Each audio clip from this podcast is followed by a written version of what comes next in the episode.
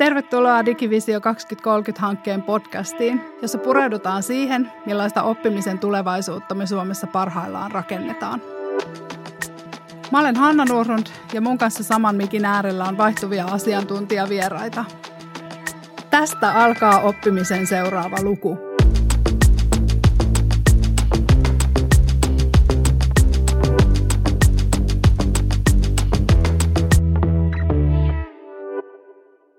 Moi ja tervetuloa oppimisen seuraava luku podcastin toiseen jaksoon. Tänään me keskustellaan erilaisista oppijoista, siitä miten korkeakoulut voi tukea erilaisia oppijoita ja toisaalta siitä, miten oppimista voisi tapahtua kaikissa elämäntilanteissa. Mä olen saanut vieraakseni tänään Oulun ammattikorkeakoulun lehtorin Laura Paason ja jatkuvan oppimisen ja työllisyyden palvelukeskuksen eli JOTPAN projektipäällikön Milma Arolan. Tervetuloa. Kiitos. Kiitoksia.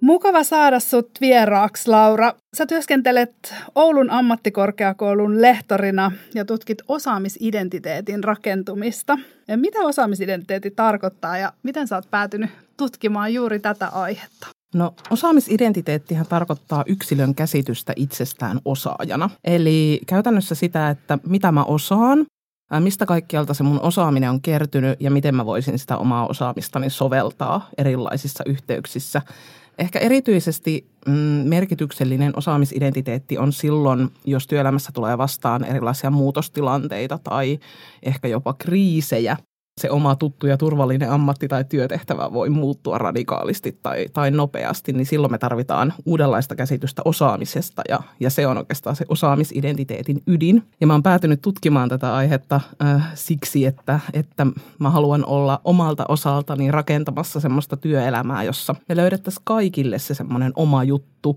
ja oma merkityksellinen työura ja polku. Ja sitä mä haluan edistää sitten myöskin tutkimuksen kautta. Kiitos. Toisena asiantuntijavieraana on Milma. Lämpimästi tervetuloa myös sulle. Kiitos. Sä työskentelet jatkuvan oppimisen ja työllisyyden parissa, niin millaisia odotuksia työelämässä olevilla ihmisillä ylipäätään on oman osaamisen täydentämistä kohtaan tänä päivänä? Joo, meillä on aika tuore tämmöinen kyselytutkimus tästä aiheesta ja lähtökohtaisesti ihan työikäiset nauttii uuden oppimisesta ja kouluttautuu työuran aikana hyvinkin mielellään. Ja sitten on hyvä myös muistaa, että ihmiset oppii myös muulla tavoin kuin kouluttautumalla. Työssä opitaan tosi paljon. Ja tota, ihmisillä on myös aika erilaisia odotuksia ja tapoja sitten oppia. Et toisille sopii ehkä enemmän semmoinen itsenäinen asioiden opiskelu. Jotkut haluaa täsmäkursseja ja omaan työtehtävään liittyviä kursseja ja koulutuksia. Ja jotkut oppii enemmän tekemällä. Eli monenlaisia odotuksia, niin kuin on monenlaisia ihmisiäkin. No jos me mennään sitten päivän aiheeseen, niin me ollaan Digivisiossa alusta alkaen puhuttu oppijoista, eikä siis opiskelijoista. Ja ollaan haluttu vaalia ajatusta siitä, että, että jokainen on oppija oli hän sitten korkeakoulututkintoa suorittava tai sitten jo työelämään siirtynyt osaaja, joka haluaa laajentaa omaa osaamistaan. Teille Laura ja Milma jatkuva oppiminen ja erilaiset oppijat on sydämen asia, niin jos mä aloitan kysymällä aika tällaisen ison kysymyksen heti alkuun, että miten me voidaan tukea oppivaa elämäntapaa ja sen syntymistä? Miten sä Milma lähtisit purkaan tätä?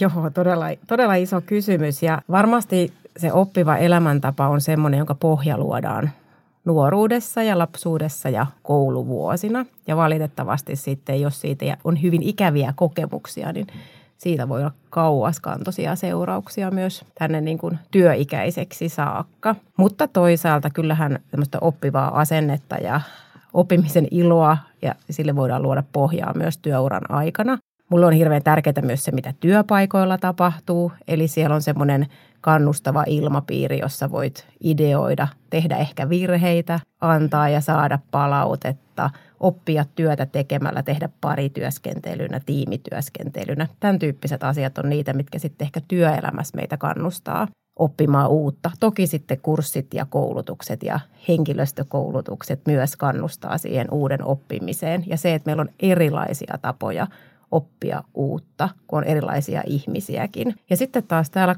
koulutuksen ja kurssien puolella, niin hirveän tärkeää on mun mielestä se, että meillä todella on monenlaista koulutustarjontaa erilaisille ihmisille ja elämäntilanteeseen sopivasti tarjolla, vaikka koulutusta, jonka voit kytkeä siihen sen hetkiseen työtehtävään tai töihin ja pystyt aidosti suorittamaan niitä realistisesti siinä töiden ohella. Ja sitten te oppimisen tavat on moninaisia jokaiselle niin kuin sopivalla tavalla, niin näkisin, että tämmöiset asiat tukee. Sitten on tietysti tämmöisiä isoja yhteiskunnallisia kysymyksiä, että miten meillä on vaikka toimeentulo ajateltu sen koulutuksen aikana. Että jos olet päätoiminen opiskelija, niin millä sitten elät. Mutta tokihan paljon voi oppia uutta kursseilla tai työelämässä ilman, että on päätoiminen opiskelija. Että oli ihana toi teidän oppijan käsite tässä, että me kaikkihan olemme oppijoita läpi elämän. Mites äh, Laura, toi miten, mitä äh, Milmo puhui, niin resonoi sulle? Tuossahan tavallaan kuvassa aika hyvin sitä, että se osaamisidentiteetti ehkä lähtee rakentumaan sitten jo siellä, siellä tota, tavallaan ihan peruskoulusta lähtien, mutta miten sun mielestä tämä oppiva elämäntapa liittyy siihen osaamisidentiteettiin? Joo, kyllähän se oppiva elämäntapa, mä itse laittaisin sen jopa sinne aiemmin, että se lähtee jo sieltä varhaislapsuudesta. Mutta jotenkin mä ajattelisin niin, että osaamisidentiteettinäkökulmasta keskeistä olisi tällainen niin tulevaisuusorientaatio ja tulevaisuustietoisuuden lisääminen. Se, että meillä olisi enemmän ikään kuin sellaisia tilanteita, joissa pohditaan sitä, että, että mitä se tulevaisuus oikeastaan tuo tullessaan ja minkälaisia mahdollisuuksia se meille avaa. Ja toisaalta mä näen, että tietous tai ymmärrys siitä, että yhteiskunta ja työelämä on muutoksessa ja minkälaisia vaikutuksia sillä vaikka työelämälle on tai työntekemisen tavoille tai, tai työyhteisöille, niin se on tietyllä tavalla jo itsessään niin kuin ehkä luo sitä sellaista halua oppia uutta ja kehittää sitä omaa osaamista jatkuvasti. Ja, ja tuota, mä uskon, että, että tällainen tulevaisuustietoisuuden lisääminen voisi olla yksi avain siihen oppivaan elämäntapaan. Toisaalta mä ajattelen, että oppivassa elämäntavussa ehkä keskeistä on se semmoinen sisäinen motivaatio tai se, että me saadaan jotenkin herätettyä sitä sisäistä halua oppia lisää ja, ja toisaalta kehitettyä vaikka niitä valmiuksia oppimaan oppimiseen. Ja, ja siinä taas nostasin jotenkin keskeiseksi myös sen, että, että me ollaan erilaisia. Me ollaan kaikki yksilöitä ja, ja me opitaan yksilöllisesti. Toisille jatkuva oppiminen on huomattavasti luontaisempaa kuin toisille ja se on aika hyväkin tunnistaa, että, että joillekin se sellainen oppiva elämäntapa tai jotenkin oppiva orientaatio on itse asiassa aika luontainen lähtöasetus ja toisille se on sitten vähän hankalampaa.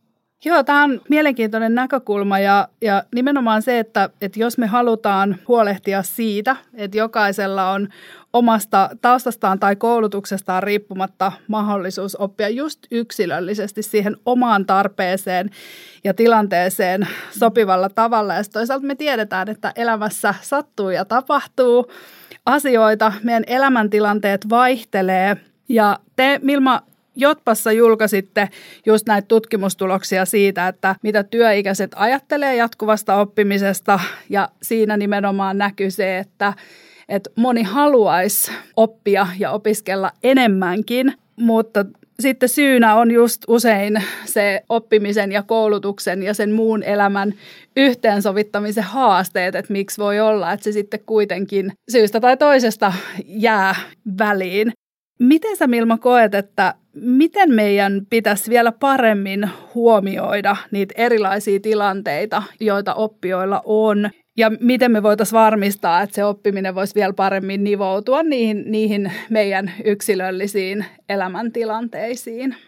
Joo, toi on erittäin hyvä kysymys, että monesti siellä osallistumattomuuteen sen syynä sanotaan aika ja raha ja just sitten tämä, että miten se koulutukseen osallistuminen on nivottavissa siihen muuhun elämäntilanteeseen. Että sehän voi olla, että työ on kiireistä tai perheelämä on kiireistä ja se tuntuu aika haastavalta ehkä silloin. Ainakin tämmöinen pidempikestoinen koulutus sopia siihen.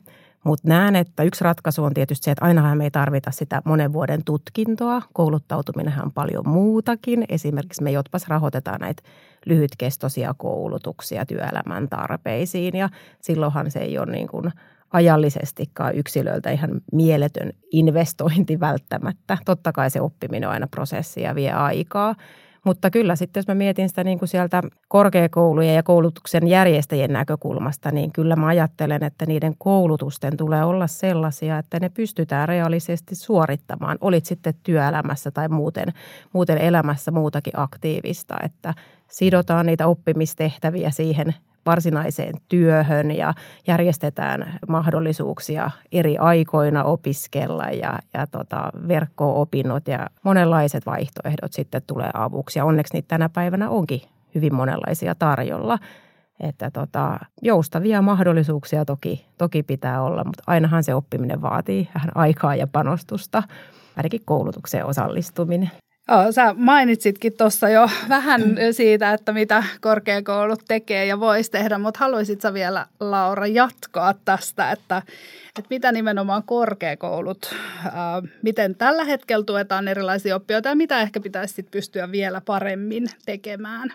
Joo, niin kuin Milma tuossa sanoikin, että paljon, paljon tarjontaa on jo. Meillä on, on hyvinkin paljon erilaisia täydennyskoulutuksia ja on erikoistumiskoulutuksia ja YAMK-koulutusta ja kaiken näköistä avoimen tarjontaa ja muuta, jota on jo niin kuin paljon tarjolla ja joka on niin kuin lähtökohtaisesti tai ainakin osittain pyritty rakentamaan niin, että se niiden opiskeleminen onnistuu myös töiden ohessa. Eli tota, se noin niin kuin periaatteessa on mahdollista, mutta ehkä mä jotenkin peräänkuuluttaisin tässä jatkuvassa oppimisessa ja, ja opiskelun yhteen nivoamisessa siihen elämään, niin semmoista niin kuin tarvelähtöisyyttä. Vähän samaa, mitä Milmakin tuossa sanoi äsken, että et toisaalta niin kun mä näkisin, että meillä korkeakouluilla on tärkeää olla ajan hermolla siitä, että mikä se on se elinkeinoelämän tai ympäröivän yhteiskunnan tarve ylipäänsä koulutukselle ja, ja, ja sen niin kun selvittäminen ja tiiviimpi yhteistyö olisi mun mielestä niin ratkaiseva juttu. Ja toisaalta taas sit se, että mitä ne on ne yksilöiden osaamisen kehittämisen tarpeet ja jotenkin sen niin kuin haisteleminen ehkä vielä,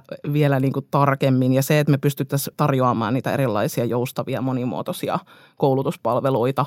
Semmoinen kokonaisen tutkinnon suorittaminen ei välttämättä kaikille ole se juttu, niin kuin tuossa Milmakin äsken sanoi, vaan, vaan tarvitaan niitä erilaisia vaihtoehtoja. Ja, ja sitten toisaalta, jos ajatellaan tällaisia erilaisia työelämän muutostilanteita, niin voi olla, että tarvitaan esimerkiksi täsmäosaamista johonkin tiettyyn juttuun. Tai sitten jotenkin mä näen, että, että tulevaisuudessa ehkä vielä enemmän korostuu tarve sellaiselle osaamiselle, joka ei ole välttämättä ihan suoraan sitä omaa alaa tai substanssia, vaan vaikka viereiseltä alalta tai ihan toiselta alalta.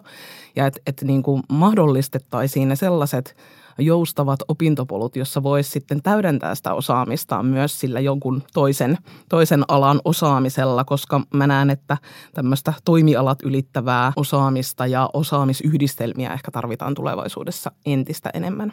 Joo, tässä tota, hyvin toit esiin just sitä, että tavallaan sen yksilön ja sitten toisaalta niiden työelämän ja, ja työnantajien näkökulma pitää saada kohtaamaan.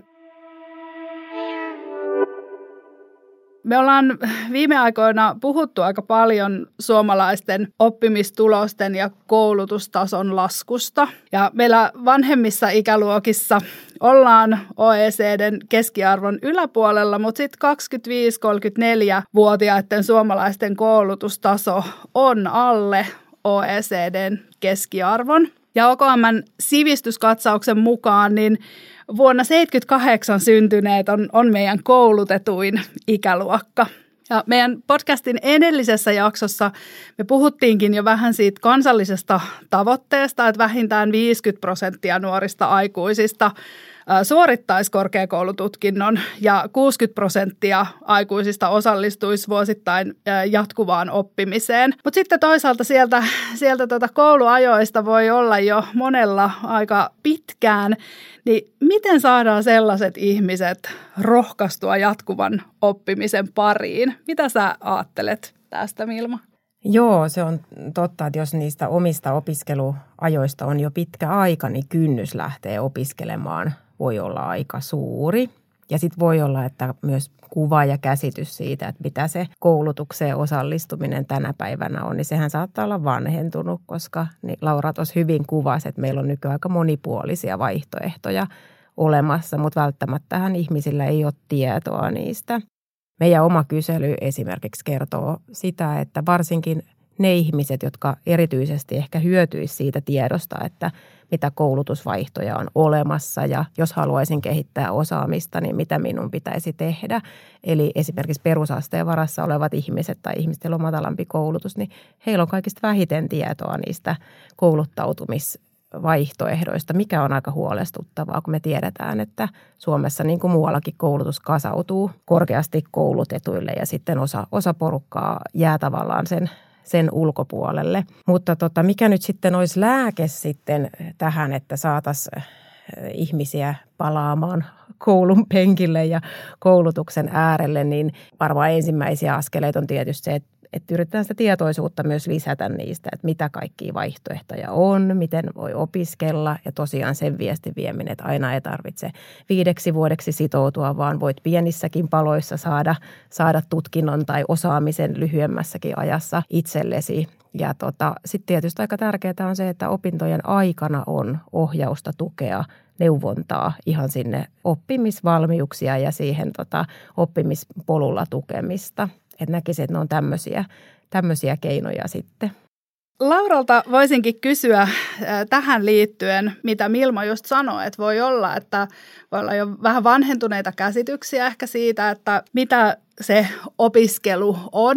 Ja sitten toisaalta ehkä se kuitenkin on niin, että korkeakouluissa ne tutkinto-opiskelijat on kuitenkin se tutumpi ryhmä, niin miten korkeakoulut vois ottaa paremmin haltuun? Jatkuvat oppijat ää, niin kuin kohderyhmänä ja mitä sä Laura ajattelet, että mitä se myös tarkoittaa sieltä asiakaskokemuksen näkökulmasta? Että me ehkä myös ajatellaan, että toisaalta jatkuvat oppijat on, he tulee sitten niin kuin oppimista, he ikään kuin hakee tiettyä oppimiskokemusta, oppimis ehkä palveluakin ja se, niitä yksilöllisiä polkuja, mistä te olette paljon puhunut, niin miten tämmöinen kohderyhmä korkeakouluissa otetaan haltuun? Loistava kysymys ja, ja ehkä tuohon ei semmoista niinku yhtä ainutta oikeaa vastausta ole, mutta mä jotenkin ehkä lähtisin palastelemaan sitä siitä näkökulmasta, että ensinnäkin se tieto näistä erilaisista mahdollisuuksista on aika hajallaan ja sitä voi olla hankala saada se, että, että voi olla ehkä vähän hankalakin kiinnostua jostain koulutuksesta, jos sä et saa siitä riittävästi tietoa tai sä et osaa hakea sitä tietoa. Ja, ja tota, se on semmoinen asia, kun on tosiaan paljon erilaisia palveluita tarjolla, että ne olisi jotenkin kootusti yhdessä paikassa, niin olisi jo ehkä niin kuin ensimmäinen askel kohti sitä, että, että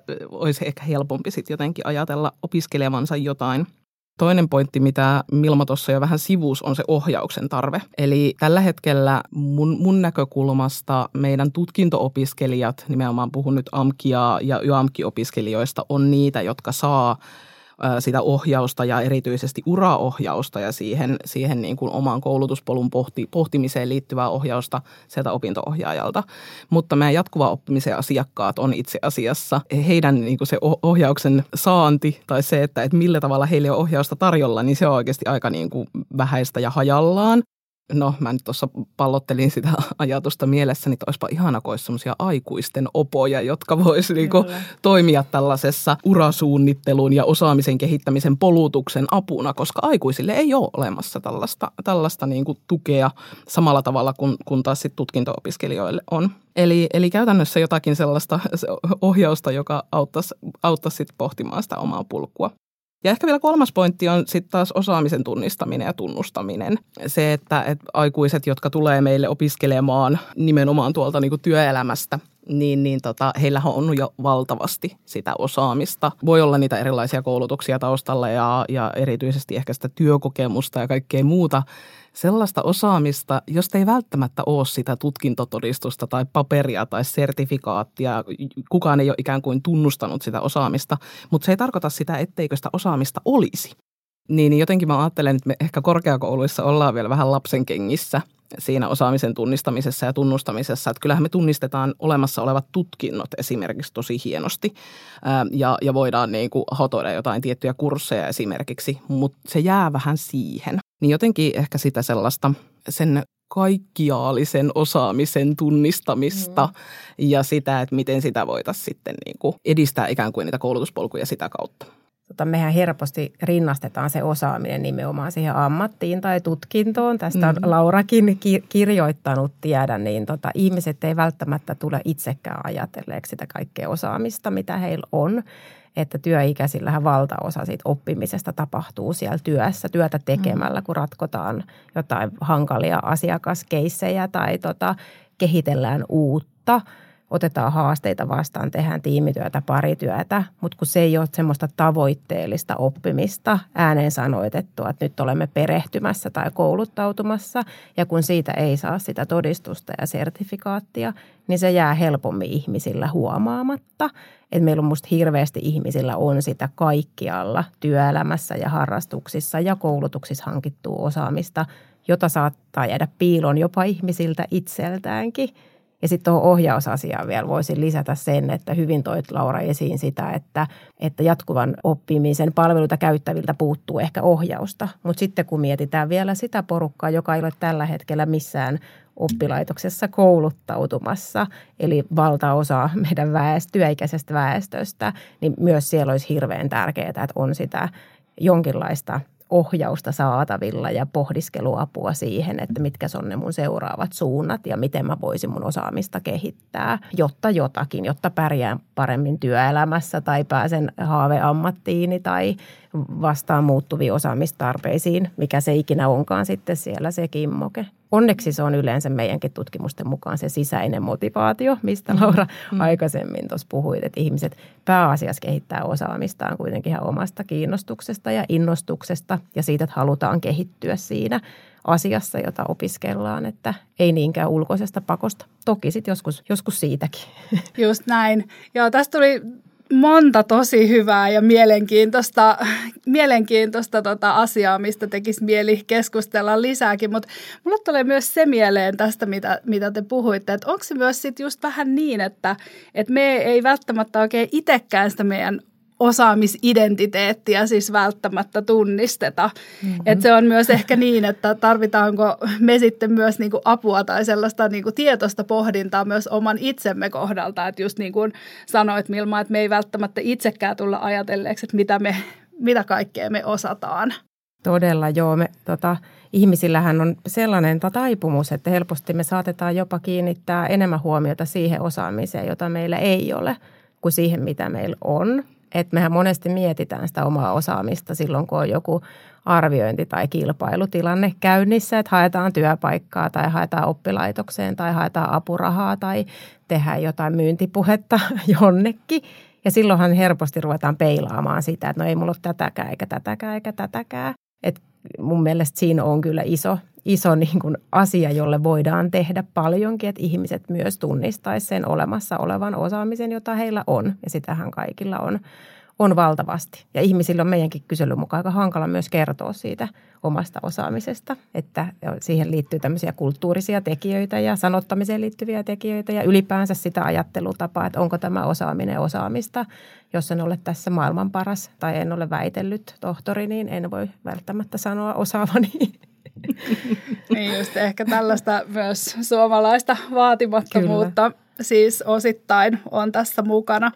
Mutta sitten tekee mieli myös tarttua siihen, mitä Laura just sanoit siitä, että, että jos me ei edes tiedetä, että minkälaista oppimista on tarjolla ja toisaalta, että jos on vielä vähän vanhentuneet käsityksetkin ehkä siitä, että mitä vaikkapa opiskelu korkeakoulussa nykypäivänä on, niin tämä on se, mitä me ollaan digivisiossa myös huomattu, että oikeastaan jatkuvien oppijoiden se suurin haaste heidän omasta mielestään on se, että korkeakoulujen tarjonta on tosi hajallaan ja on tosi vaikea vertailla sitä, on tosi vaikea eh, ehkä niistä kuvauksista päästä kiinni siitä, että, että mitä mä sitten oikeasti opin ja mitä mä osaan tämän jälkeen, kun mä osallistun tähän koulutukseen. Ja, ja sen takia se on juuri se eka asia, mihin digivisiossakin on päätetty keskittyä, eli kerätä sitä korkeakoulujen jatkuvan oppimisen tarjontaa yhteen paikkaan, josta se on helposti löydettävissä mm. ja, ja sitä kautta myös sitten, sitten tota vertailtavissa ja valittavissa. Ja just, että, että se tarjonta olisi myös kuvattu sillä tavalla, että se on niiden oppijoiden näkökulmasta relevanttia, että millä perusteella he sitten valitsee Ja täällä ainakin tota Digivision ö, ensimmäinen eteneminen saa Milmalta peukkua myös täällä, täällä, tota, täällä studiossa. Kyllä. Ehkä vielä ö, kysyisin just sitä, että, että kun se ö, osaamistason nostaminen on niin keskeinen asia, niin mä voisin vielä kysyä sitä, että et, et miten me voitaisiin myös niitä ä, ihmisiä, joilla ei ole sitä aikaisempaa korkeakoulutaustaa, niin kuitenkin innostaa ja rohkaista myös sinne korkeakoulujen tarjontaan kurkistamaan ja sitten vaikka niin kuin työuran myöhemmissäkin vaiheessa lähteen myös korkeakoulu oppimisen polulle. Tämä oli ilmeisesti mulle tämä kysymys. Kumpi vaan saa vastata? Kumpi ensimmäisenä ehtii? Jos sulla on joku hyvä, hyvä no, idea ensimmäisenä tähän, niin tulee hyvä. tietysti mieleen, että pienissä palasissa, mistä tuosta mm. aikaisemminkin mainitsin, että ei tarvitse niin koko kakkuu syödä kerralla, vaan että jos on se mahdollisuus jotenkin pienten polkujen ja lyhyiden osaamis- ja oppimiskokonaisuuksien kautta rakentaa sitten tutkinto tai osa siitä tai näin, niin se on ainakin yksi. Ja sitten tietysti tämä tiedon jakaminen on minusta hirveän tärkeää, että todella jos saataisiin sitä tarjontaa ihmisille näkyville, että tätä kaikkea on ja tätä, tätä voit meillä oppia. Ja kyllä mä tässäkin peräänkuuluttaisin sitä, että kun me ollaan niin erilaisia oppijoina, että mä luulen itse, että osa senkin taustalla, että meidän koulutus kasautuu korkeasti koulutetuille. Eli me tietty porukka on kauhean oppivisuskoista ja oppimisintoista ja osa se ei ehkä sitten niin paljon houkuttele. Niin kyllä mun mielestä silloin pitää myös miettiä sitä, että onko se koulutustarjonta sellaista, että se koetaan houkuttelevaksi, että tota, on tekemällä oppimisen tapoja – ja ei-koulumaista. Meidänkin kyselyssä nousi esiin, että osa toivoo myös semmoista oppimista, että se on ei-koulumaista. Eli uudenlaisia tapoja kehittää sitä omaa osaamista, niin näkisin, että olisi hyvä, että meidän koulutustarjonnassa on myös korkea-asteella tämmöistä. Ja tällä hetkellä toki onkin, mutta voi olla enemmänkin. Voisi ehkä napata kiinni tuosta ei-koulumaisuudesta Joo. ja ehkä tarkastella sitä nyt taas siitä osaamisidentiteettinäkökulmasta. Mä uskon vahvasti siihen, että, että meidän joka, jokaisen tämä ainutlaatuinen osaamisidentiteetti on paitsi yksilöllinen, niin myöskin yhteisöllinen tai sosiaalinen ja vuorovaikutteinen prosessi. Ja mä näen niin, että jatkuva oppiminen voi toisaalta olla myös tällaista niin kuin yhteisöllistä osaamista ja yhteisöllistä uudistumista yhdessä muiden kanssa, vaikka sen oman työyhteisön kanssa tai tiimin kanssa. Ja, ja ehkä siinä jotenkin voisi olla se semmoinen ydin siihen ei-koulumaisuuteen, että jos pystyttäisiin jotenkin rakentamaan sellaisia osaamisen kehittämisen kokonaisuuksia, jossa vaikkapa nyt sitten työyhteisö lähtee rakentamaan yhteistä jotakin osaamisen kehittämisen prosessia yhteistyössä korkeakoulujen mm. kanssa. Ja jotenkin sitä, paitsi että korkeakoulut toimisi siinä sen koulutuksen toteuttajana, niin myöskin ehkä sen kehittämisprosessin fasilitoijana ja yhteistyökumppanina jotenkin lähettäisiin yhdessä sen työyhteisön kanssa tai, tai organisaation kanssa rakentamaan sitä osaamisen kehittämisen kokonaisuutta niin kuin laaja-alaisemmin kuin vain yksittäisinä jonain täsmäkoulutuksina, niin se voisi olla ehkä sellainen niin kuin kevyt portti sit kohti niitä korkeakouluopintoja, että, että lähdettäisiin rakentamaan tämän tyyppisiä, tämän tyyppisiä kokonaisuuksia. Ja mä uskon tosi vahvasti siihen, että siinä yhteisössä on se voima, että meistä kukaan ei kehitä osaamistaan yksinään kuplassa, vaan siihen tarvitaan aina ihmisiä ympärille ja siihen tarvitaan sitä yhdessä oppimista ja yhdessä reflektoimista ja, ja jotenkin myöskin sitä sellaista vertaistukea. Niin ja ehkä me välillä tarvitaan myös muita ihmisiä niin kuin sanomaan se, että hei Laura, sä oot hyvä. Sä oot tosi mm, hyvä tässä kyllä. asiassa ja Joo. Milma, sä niin kuin, hallitset ton jutun hyvin, että ehkä ollaanko me välillä myös niin kuin, liian kriittisiä meidän oman osaamisidentiteetin kanssa. Kyllä, me ollaan kriittisiä ja me ollaan sokeita. no, kyllä näin ja toi on hyvä, mitä toi esiin, että me monesti tarvitaan muut ihmiset vähän niin kuin peiliksi siihen omalle osaamiselle. Että se voi olla just tätä suoraa, että – kehuu toista tai antaa palautetta. Veditpä ton hyvin, onpa ihana, kun tiedät tästä asiasta niin paljon. Ja kyllähän me semmoisessakin tilanteessa huomataan omaa osaamista, kun joku vaikka pyytää meiltä apua. Tai huomataan, että hei mä oonkin aina roolissa, että mulle kollegat juttelee ja kertoo asioita. Olenkin ehkä ihan hyvä kuuntelija. Mm.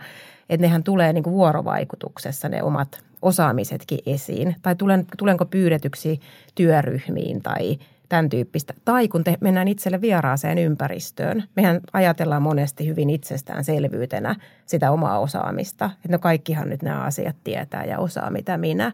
Mutta sitten jos me mennään tosi erilaiseen ympäristöön, jossa onkin ihan eri taustalla olevia ihmisiä, niin me ehkä tajutaan myös se oman osaamisen arvo silloin, että kappas vaan, että mullahan onkin paljon hiljasta tietoa, mitä, mitä ei tosiaankaan kaikilla muilla mm olekaan. Ja ne oli tosi hyviä pointteja. Musta Laura, just toi yhteisöllisyys ja ihana idea. Noinhan sen pitäisi ollakin, että kun se on, oppiminen on kollektiivinen ja mm, vuorovaikutteinen mm, prosessi. Eihän se ole pelkkä yksilön polku, niin kuin me helposti ja perinteisesti ehkä ajatellaan. Että tuommoista yhteistyötä nyt vaan korkeakouluun ja digivisioon tästä kirjaukset. Joo, eli tavallaan, että mä kuulen, että te just sanotte sen, että tarvitaan niinku uudenlaisia, paitsi niinku uudenlaisia tarjonnan muotoja, mutta ehkä sitten myös uudenlaista yhteistyötä, niin kuin mm, esimerkiksi kyllä. korkeakoulujen ja vaikka työyhteisöjen välille. Me ollaan perinteisesti myös ehkä ajateltu niin, että, että ne jatkuvat oppijat on sellaisia pidempään työelämässä olleita ihmisiä, jotka on sitten vaikka jossakin tällaisissa muutoskohdissa ja näin. Mutta varsinkin me ollaan niin digivisiossa viime aikoina puhuttu just siitä, että itse asiassa se jatkuvan oppimisen oppiva elämäntapa ja varmaan myös se osaamisidentiteetin rakentuminen, niin kuitenkin edellyttäisi sitä, että, että itse asiassa jo silloin, kun me ollaan niissä niin kuin ensimmäisten oppimiskokemusten äärellä ja esimerkiksi korkeakoulussa jo tehdään niin kuin tutkinto-opiskelua, niin meidän pitäisi silloin jo niin kuin ruveta mieltämään itsemme jatkuviksi oppijoiksi. Että tavallaan, että meidän pitäisi saada hyvin nuoresta asti ihmiset sellaiselle jatkuvan oppimisen polulle, niin Miten te ajattelette, että mitkä olisi ne kolme kaikista tärkeintä asiaa, mistä pitäisi huolehtia, että, että me saataisiin jatkuvia oppijoita meidän lapsista ja nuorista heti, heti niin kuin alusta saakka? Sä pyysit kolme. Joo, kolme. Jos tulee enemmän, niin saa, tota, saa sanoa useampiakin. Mm, no mä nostin sen jo tuossa aikaisemmin esiin, sen tulevaisuusorientaation. Se on ehkä sellainen asia, mitä, mitä me ei kauheasti vielä ainakaan niin kuin, äh, mä oon työskennellyt sekä toisella asteella että korkeakoulussa, että kauheasti ei niin kuin tietoisesti opiskelijoiden kanssa niin kuin tehdä sitä tai harjoiteta tulevaisuusorientaatiota. Me ei tehdä kauheasti sellaista pohdintaa siitä, että mitä se tulevaisuus tuo tullessaan ja minkälaisia mahdollisuuksia se tuo ja, ja toisaalta sitä osaamisen kehittämisen niin kuin ehkä tarvetta myöskin. Että jotenkin semmoinen tulevaisuusorientaation vahvistaminen voisi olla yksi, yksi niin kuin selkeä juttu Joo, ja sitten mä ehkä ajattelen kanssa, jos, jos toi oli ykkönen, mm. mulla tulee nyt sitten kakkonen, me voidaan katsoa tehdä tälle. Tässä näkyy yhteistyö. Niinpä, näin me yhdessä tässä opitaan, niin tota, ja mikähän se mun kakkonen nyt sitten olikaan. Niin tota, mä jotenkin kanssa näen, että hirveän tärkeää olisi saada ihmisille iästä huolimatta, on se nyt siellä varhaislapsuudessa tai koulussa tai korkeakoulussa tai, tai tota, ammatillisella puolella, että se usko niihin omiin kykyihin oppijana vahvistuu. Että jotenkin tässä omassa työssäni hirveästi myös näen sitä turhaa uskon puutetta ja tota, se kun saadaan niin kuin syntymät syntymään ihmisille, että hei mäkin osaan ja uskon ja luotan siihen, että olen oppija. Kaikki me ollaan oppijoita, jatkuvia oppijoita haluttiin tai ei. Niin se on musta sellainen, mitä niin kuin pitäisi läpi kouluuran tietoisesti rakentaa ihmisille. Tuleeko sulta kolmonen? Tulee multa kolmonen Hyvä. ja se linkittyy oikeastaan tuohon sun kakkoseen. Nostan taas sitten tämmöisen, tämmöisen, kun, tämmöisen kokonaisvaltaisen potentiaalin tunnistaminen mm. ja siitä tietoiseksi tulemisen, tuleminen se, että niin kuin sä sanoit tuossa vähän aikaisemmin, että me ollaan kauhean hyviä tunnistamaan osaamisen puutteita tai osaamistarpeita, mutta me ollaan aika sokeita sille, että, että missä me ollaan hyviä, missä me ollaan vahvoilla. Ja tota, se, se, mistä mä oon hirveän tyytyväinen, on se, että meillä äh, tällä hetkellä varhaiskasvatuksessa ja tuolla perusopetuksen alaluokilla on tosi vahvasti tällainen vahvuuslähtöinen kasvatus. Ja, ja sieltä on tulossa niitä sukupolvia, jotka on jo tosi tietoisia omista mm. vahvuuksistaan. Mutta äh, ne niin kuin aikuiset ja nuoret, jotka ehkä tällä hetkellä on niin kuin siellä pohtimassa sitä omaa urapolkua ja niitä erilaisia vaihtoehtoja, niin ei välttämättä ole kauhean tietoisia omista vahvuuksistaan niin kuin kokonaisuutena ja siitä osaamisesta. Voivat olla aika sokeitakin sille ja, ja voi olla tosiaan niitä sellaisia kokemuksia siitä, että no mä en mä nyt oikein osaa mitään tai en mä nyt oikein ole missään hyvä. Että et jotenkin sellaista niin kuin tietoista osaamisen ja vahvuuksien tunnistamista ja sanoittamista. Ehkä se sanottaminen on siinä mm. nyt se, mm. niin kuin se keskeinen juttu myöskin, että, että se ei tule itsestään, vaan siihenkin tarvitaan ohjausta ja siihen tarvitaan tukea siihen, siihen jotenkin. Ei välttämättä ole ihan puhtaasti sanoja olemassa. Tuohon voisin vielä jatkaa. Mulla on muuten nelospointtikin tuli Oi. nyt mieleen, mutta tuohon mä vielä jatkan sen, että kyllähän niin kuin menestyvät työpaikat ja työyhteisöt johtaa vahvuuksia. Kyllä. Eli, eli tota, mä näen, että jossain se on jo työpaikoille vähän tullut, että tunnistetaan. Että me ei, ajate, että ei ajatella niin, että, että Lauran pitää osata kaikki, vaan ajatellaan niin, että meillä on tässä kolmen hengen tiimi. Yhdessä me mm. osataan niin kuin paljon enemmän kuin yksikään meistä yhdessä. Ja tota, kun nähdään se, että missä se ihmisten vahvuus on ja johdetaan niitä, eikä keskitytä niihin osaamiskäppeihin, että niin kuin ehkä perinteisesti tehdään osaamiskartotuksia työpaikoilla, joissa katsotaan, että mitäs kaikkea te ette osaa ja miten ihmeessä kurotaan, kurotaan nämä käpit umpeen. Niin se on jotenkin ihan totaalisen toisenlainen ajattelutapa kuin se, että hei, tätä kaikkea tämä jengi osaa. Käytetään nämä vahvuudet näin. Mutta se neljäs pointti ehkä jotenkin mulla tuli nyt mä muistaisin kysymystä, mutta mulla on vastaus valmiina.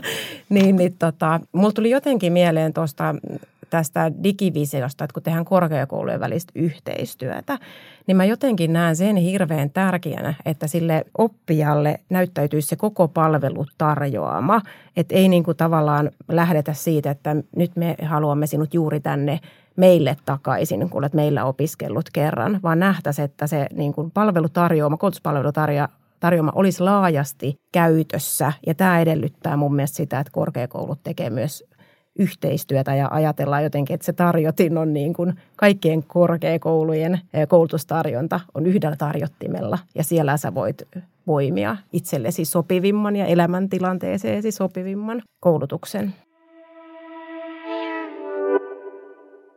Hei kiitos teille. Tämä on ollut tosi mahtava keskustelu. Mehän oltaisiin voitu jatkaa tätä varmaan aika paljon pidempäänkin, mutta oli erittäin avartavia näkökulmia teillä, joista tulee varmaan paljon pohdintaa siis sekä digivisioon, mutta toivottavasti niin kuin kuuntelijoille laajemminkin. Ja, ja mulle tästä nyt erityisesti jäi mieleen just ensinnäkin siis tämä, että, että meidän varmaan jokaisen on hyvä miettiä ja tiedostaa niin kuin enemmän sitä meidän osaamisidentiteettiä ja käyttää siis myös muita ihmisiä sen osaamisidentiteettimme niin kuin tunnistamiseen ja vahvistamiseen toi tulevaisuusorientaatio oli toinen ja just varmasti se, että miten me sekä se työelämän tarpeet, mutta sitten toisaalta ne yksilön omat tarpeet, koska te toitte kuitenkin vahvasti sitä sisäistä motivaatioa mm. esiin, että, että näiden, näiden kahden tasapainottaminen, me puhuttiin aika paljon uskosta omiin kykyihin ja siitä vahvuusperustaisuudesta myös, mutta toisaalta just se, että, että meidän pitää myös tietää, mitä on tarjolla ja sen pitää olla just helposti saatavilla ja niitä yksilöllisiä polkuja pitää olla luotavissa ja ehkä, ehkä myös niin kuin sitä uudenlaista yhteistyötä niin kuin korkeakoulujen ja, ja työyhteisöjen välillä.